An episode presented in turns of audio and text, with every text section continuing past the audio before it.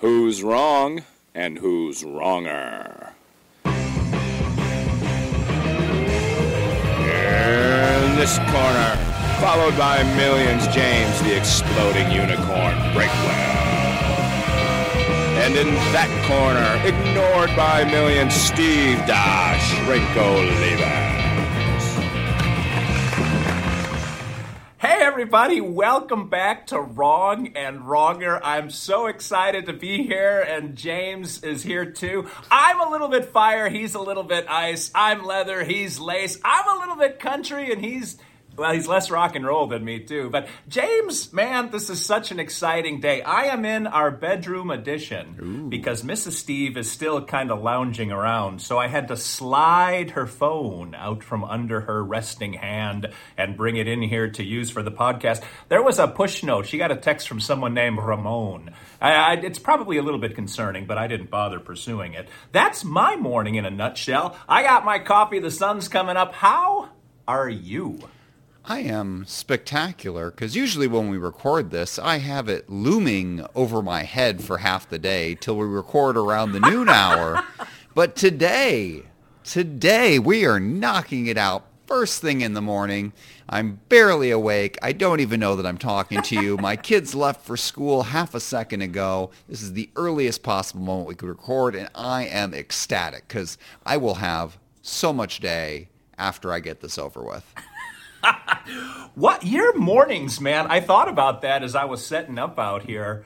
You got four little kids. Like what? What is? Give me a two-minute wrap-up of what a morning in the Breakwell house is like. There has to be yelling and screaming and and throwing a fits, right? So I am 100% hands off with this process. It used getting them ready used to be the bane of my existence, and then I just oh. stopped caring. Like it's it's up to them. It's on them.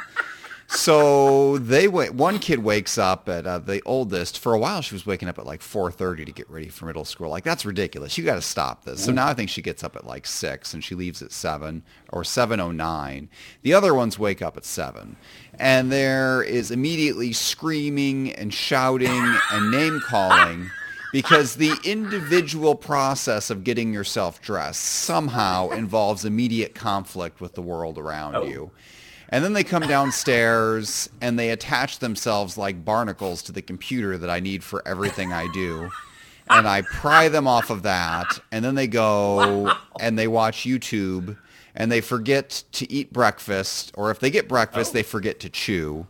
And then at 8:12 when they need to go out to the bus, they are suddenly blindsided by this event. The alarms on phones go off and there's a panic and they they head out the door. And then they slam the door as loudly as they can, and I am greeted by a day of silence. And then I called. you. Yes, yes, you are invading my sanctuary, but it's so close to the inconvenience of the screaming children that it's all kind of rolled into one experience. It's it's kind of like when you're already in the cold water, you don't realize how cold the water is. I don't have to take a second dip today at noon. I'm actually I'm okay Yeah. with that. Yeah, it's jarring. Yes. I know. Now you mentioned what everyone else does. What are you doing in the mayhem? I am getting myself ready, and I actually my my oh. morning process is is ridiculous. I can I can now roll out of bed at like six fifty nine and be on my computer by seven. It is spectacular. I uh, I switched it up. I used to shower first thing in the morning, but lately my uh, oldest daughter wants to go to the gym with me, so I, I changed it. I I don't work out in the morning anymore. I work out when she gets off from school, so I shower in the afternoon. So my morning routine is ridiculously streamlined. I am nothing if not efficient. Also, I don't care what I look like or who I see, so that really cuts down on the personal care. So yeah. It, I I can tell. yeah, and it, I mean, it helps that nobody's going to see this video. So I didn't. It's not like I have to like make myself look my best to talk to you. It's just, it's literally just us talking to ourselves in empty rooms. I got to be honest. I thought you were looking your best, and it was sort of a train wreck. But Well, I'm- that's just me. That's that's the thing, though. I like the ceiling is so low. Like I achieve ninety nine percent of my potential at my worst, and I'm not going to go through an hour long self care routine to get that extra one percent. Nobody could even tell. yeah. Well, the highest I can achieve is one percent. So I sort of look at it the opposite way. Yeah, that, But uh, So good. So you are in the sanctuary part of your day, Yes. which means uh, this podcast is going to roll effortlessly off your back.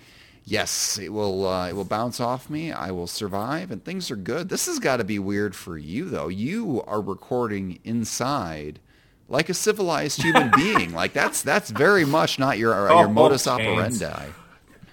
I, I know when I'm in a weird location, I usually send you a photo first so that you kind of have a picture of where I'm at. I didn't today because I didn't have time.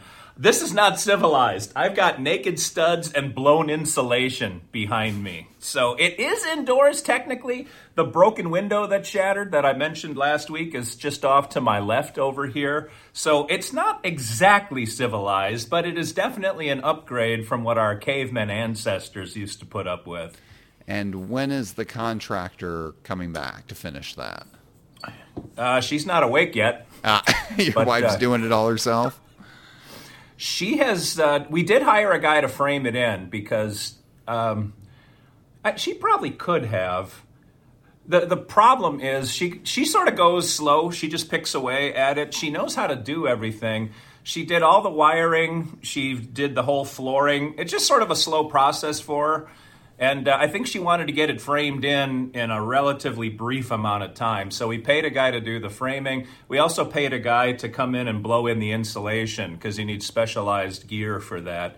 So those are the only things she hasn't done. She has, um, yeah, the floor is all in. She put in all those, she ran the wire and she put the electrical boxes up. And her next task, I think, is to drywall where I don't know how we're going to drywall it. I think I told you last week. I uh, uh, one of uh, the uh, I don't know if they're Mennonites or Amish now. I'm a little self conscious because I don't want to screw it up. I'm guessing it's offensive if you're one or the other, and I call you the wrong one. But uh, one of the I'm going to call them Amish because I they're anyway. One of the Amish who sort of run construction around here is coming over to tonight. Tonight? Ooh, he's coming tonight. I need to put that on my calendar so we're home. But uh, he's going to take a look. If they don't do drywall, I may have my brother come and do it. I don't think Mrs. Steve, she will hang all the drywall, but she doesn't really know how to mud and tape. So we, we've got people that uh, we can ask if the Mennonites can't do it, or the Amish, dang it, if the Amish folks can't do it. But anyway, once the drywall is up, then uh, she'll just paint. She'll uh, hang the closet door. She'll uh, put the closet accouchement in so we can use it as a closet. And I think then she'll put the flooring in, and it's it's just a process. It takes a little bit of time because uh, she's just one person, and uh, I'm looking for it by probably end of summer. We should have everything out here and established. Well, I'd like to congratulate you, Steve. You have immensely offended our Mennonite and Amish listeners and viewers. They are all going to sign off. I can't believe you would say they're the same thing and that you can't tell the difference. The problem is, I've heard it both ways. like, uh, I have said to you and said to people, I call them the Mennonite Mafia, and I say that term lovingly. I hope that's not offensive, but they really do run the construction industry out here.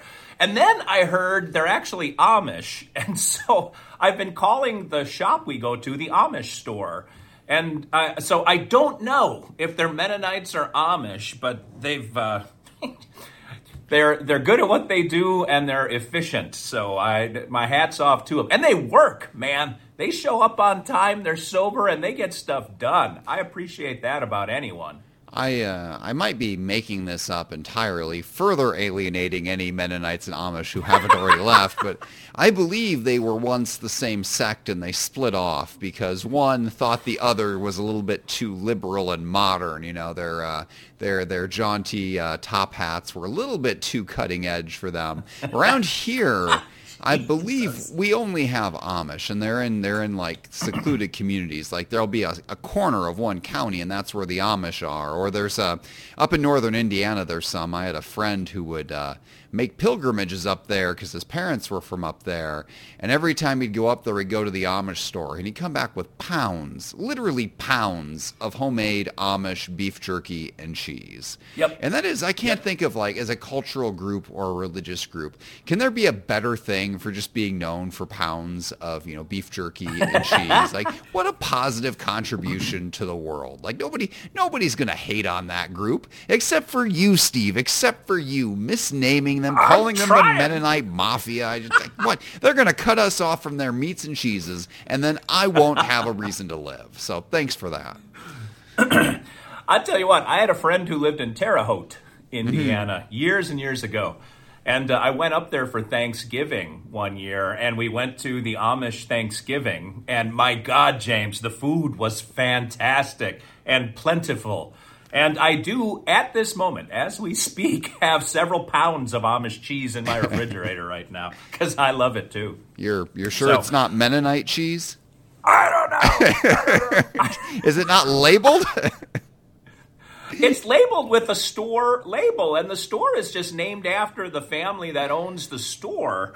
There, there's two predominant families and uh, out here, and I, I don't know which is Amish and which is Mennonite, or if they're both one or the other. I think you're right that one split off from the other because one thought one was getting a, a little either too rigid or too lax.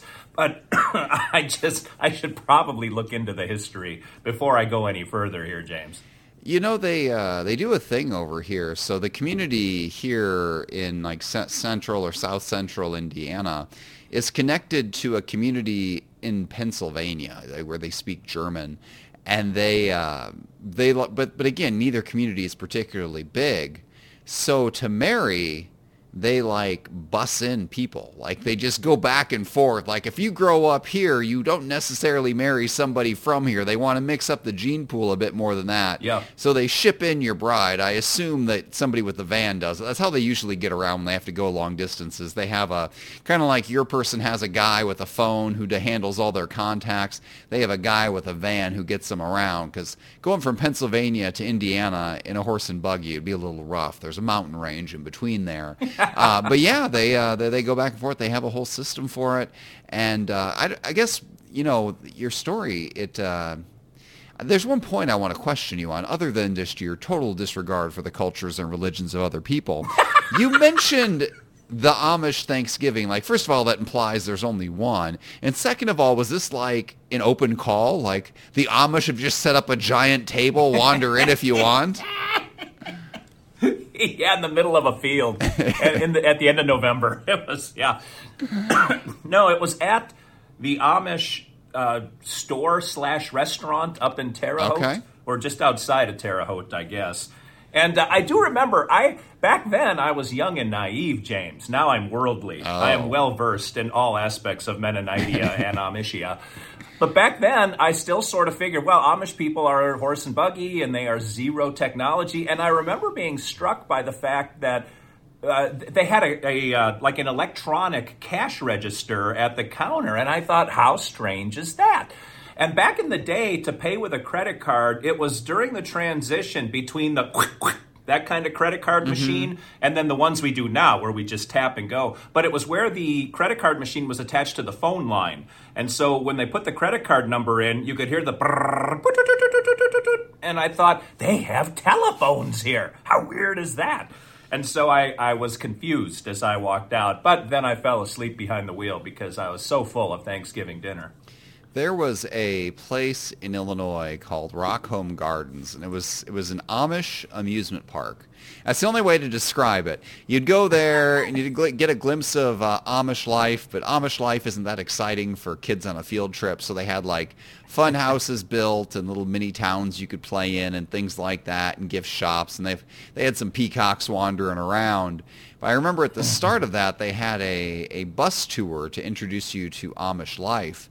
And uh, it was the worst bus tour I've ever been on because Amish country looks like exactly every other part of the country across the entire Midwest. So you're driving around looking at just random normal looking farmhouses and be like, see that house?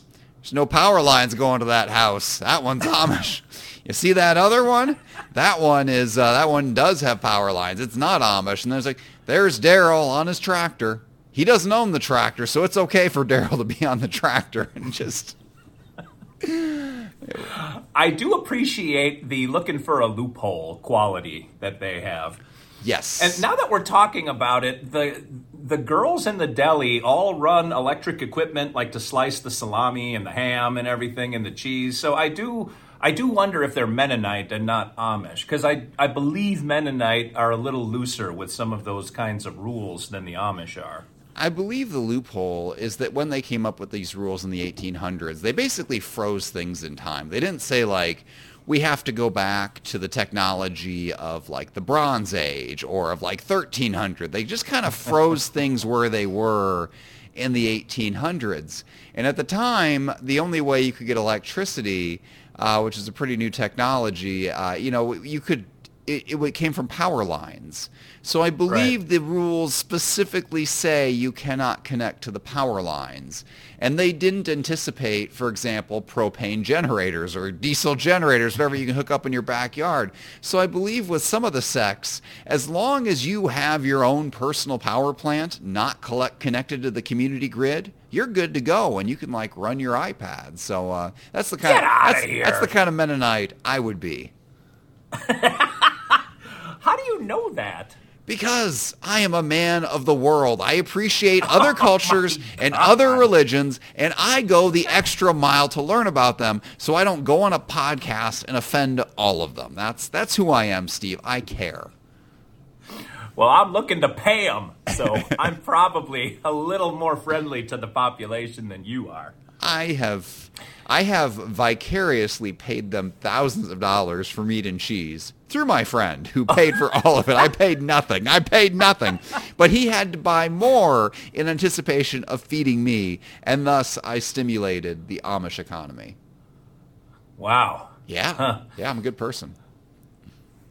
Well, I'm always curious to learn, but tentative about how to ask questions I don't know why I'm self conscious about it. Probably because I don't want to be that guy. But I notice there's uh, probably hmm, eight girls that work in the deli.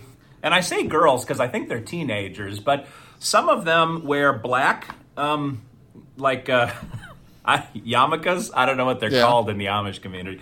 And then some of them wear colored ones. And I was curious if that meant married versus unmarried, because that was the only thing that made sense to my my uh, screwy mind. But uh, the one that we know the best, mm-hmm. and uh, she's great. Her name is Jebecca, and I pulled her aside. I said, "Hey, you wear a black uh, head covering, and uh, one of the other girls, Carla, I think, was wearing a different color." I said, "Does that mean something different?" And she said, uh, "No, no, it's just what we wear." I was like, "Oh man." Right, enough with the questioning. I, I, was stonewalled on that one, James. But I'm always curious about stuff like that. I wish I wish we had a resource like Wikipedia that could tell us all about it, but yes. I'm just too lazy to look it up. If only there were a place we could do literally seconds of research. Although that brings me to another topic we haven't addressed. Uh, you guilted what? your readers into making you a Wikipedia page, didn't you? No, I thought you did. Do, I thought I, I have one. I thought I saw you tweeting about that. Maybe I maybe that was in a dream. I thought that after we went on and on about Wikipedia pages, that you now had a Wikipedia page. I texted you about your Wikipedia. Oh, page. maybe that's what it is. I took my great success and transposed it onto you because once again, I'm a good person. I don't know. Let me look it oh, up here. Oh my god.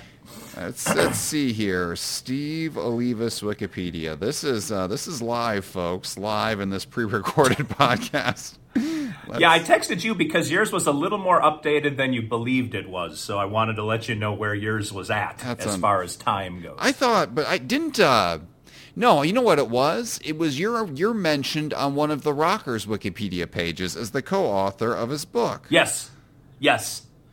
Yeah, so I made it onto Wikipedia, although it's not my page. Yes. I am not coming up with any hits for Steve Olivas Wikipedia. I am sorry that I got your hopes up. I uh, oh. I have brought them up just to have you crushed live on air, and that, that that was not cool of me. I'm gonna I'm gonna backtrack there, but hey, your middle name is T. How about that? I'm learning all sorts of stuff about you. All right. So anyway, if you are listening, our non-Mennonite and Amish listeners, Steve could use a Wikipedia page. Oh my god! And um, decorum dictates that you don't make your own Wikipedia page, even though you totally could. And bullet point Hmm. number one on his new Wikipedia page is not going to be that he is a best-selling author or a famous psychologist or a prolific podcast host. It's going to be that he has no respect for the Mennonite and Amish communities my and has become embroiled in controversy on the internet. After all the horrible things we've said and done, I am heartbroken, absolutely heartbroken that this is what's going to get us canceled off the internet right here. Your Amish and Mennonite erasure. Yeah, and despite my uh, probably overblown apology and backing it up and everything, they'll just clip that one part where it was offensive. And uh, you know how it works, James. They'll and that'll it. be that. Yep, yep. They'll play it over and, And then over I'll again. go on the air, I'll cry and I'll apologize, and I'll imply that it was actually your fault. And then they'll come after you, James Breakwell. They would never do such a thing. I am so friendly and harmless and beloved. I am merely here to curb your hate speech, to just kind of contain it a little bit. I am doing the world a service. I take all the slings and arrows. Folks, you should hear the terrible things he says to me off air. He's like, why did you censor me? Why did you tone that down? When I said I hated that group, I meant it. And by that group, he always means the Mennonites. This is not the first time he's like- gone off on them. It's like you're quoting my tweets. You're, you're reading right off your phone, James. It's Wow. like every week when I go through and carefully edit this podcast, I have to cut out like nine minutes of Mennonite hate. Just- That's right. We... I go on and on. My God, the tirades, James, the vitriol spewing from my lips. I just, I don't know how I get by. you, uh, Well, can I piggyback off of one of the things you said Yes. as long as this is going to really be the last podcast we ever do? please do. You mentioned that I was mentioned on one of my rock stars websites, and uh, can I just bring up my latest book that uh, came out about two months ago, and I keep forgetting to bring it onto the show because we could literally move seven of these bad boys if every listener bought one. But uh, judge judge this book by its cover by Ron Young and Steve Olivas even if you don't know who he is and don't know the band Little Caesar, the book is good. Like, uh, this is the book that I am supremely proud of. And this is a book. It's a book, folks. It's a book. Hell, nobody listens anyway.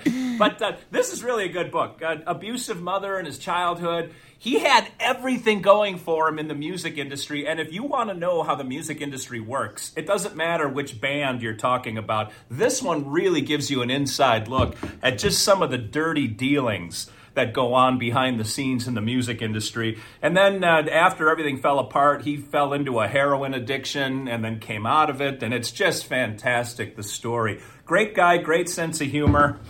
I write in the voice of my artists, so there are some naughty words in this book, but it's still great. Judge this book by its cover. Ron Young, look it up. It's on Amazon. And uh, let me know if you want an autograph copy if you're actually a fan of Ron Young of Little Caesar. And uh, he'll sign one over and mail it right from his house to yours. Thank you, James. Yes, uh, as you said, uh, definitely buy this book, even if you've never heard of him. I, for one, have never heard of Steve Olivas. The guy doesn't even have a Wikipedia page, but you should still buy the book, because we've all heard of Ron Young and his musical career. And uh, and yeah, this is this is book number what, Steve? Like nine or fifteen for you now? I think I have nine. Holy and cow. Uh, they're not all out, but uh, another one just sent me his edited copy, so that'll come out probably within two months. That'll be out. And then I start another write on February 15th. And uh, this one could push me over the top, Jane. This is a pretty big one. I think you know who it is. I think I've told you off air. But he was telling me that his publicist is lining him up to be on The Tonight Show and on The View. And so my name could get mentioned on The Tonight Show. I mean, where in the world would I be if that actually happened? I wouldn't ever talk to you. I wouldn't give you the time of day anymore, James Breakwell. But I'm looking forward to getting that one done. And there's a little bit of pressure on that one to be good. I uh, I hope that happens. I really do because as soon as your name leaves Jimmy Kimmel's lips, I'm going to fire off an email an anonymous email about some comments made about the Mennonites, and that's going to be the end of you. Dang it! ah, if only I would have known the difference ahead of time. My career it's funny, my career has ended, but in the future. It's a very strange back to the future kind of situation here, James. This is true. This is true. And this is the kind of thing that gets you too, because nobody will listen to this episode for like 25 years. You'll be you'll be a millionaire author, and they're gonna go back like, wait, wait, wait. Did you see what this guy said in 2023? And they will retroactively take away all your gold and riches. That's that's how this works. you know, that's the benefit well, you know, oh hell, we're out of time, James. now you get me fired up here. I we speaking of the future, we have to let all of our listeners get back to theirs, and they will see if we're still here next week. I will be fervently checking Wikipedia between now and then, all of you techno junkies out there. And in the meantime, this is Steve Olivas, Dr. Steve for James the Exploding Unicorn Breakwell saying thanks for watching, thanks for listening. Buy our books because we have nothing else going for us, man. And as always, two wrongs can make a right.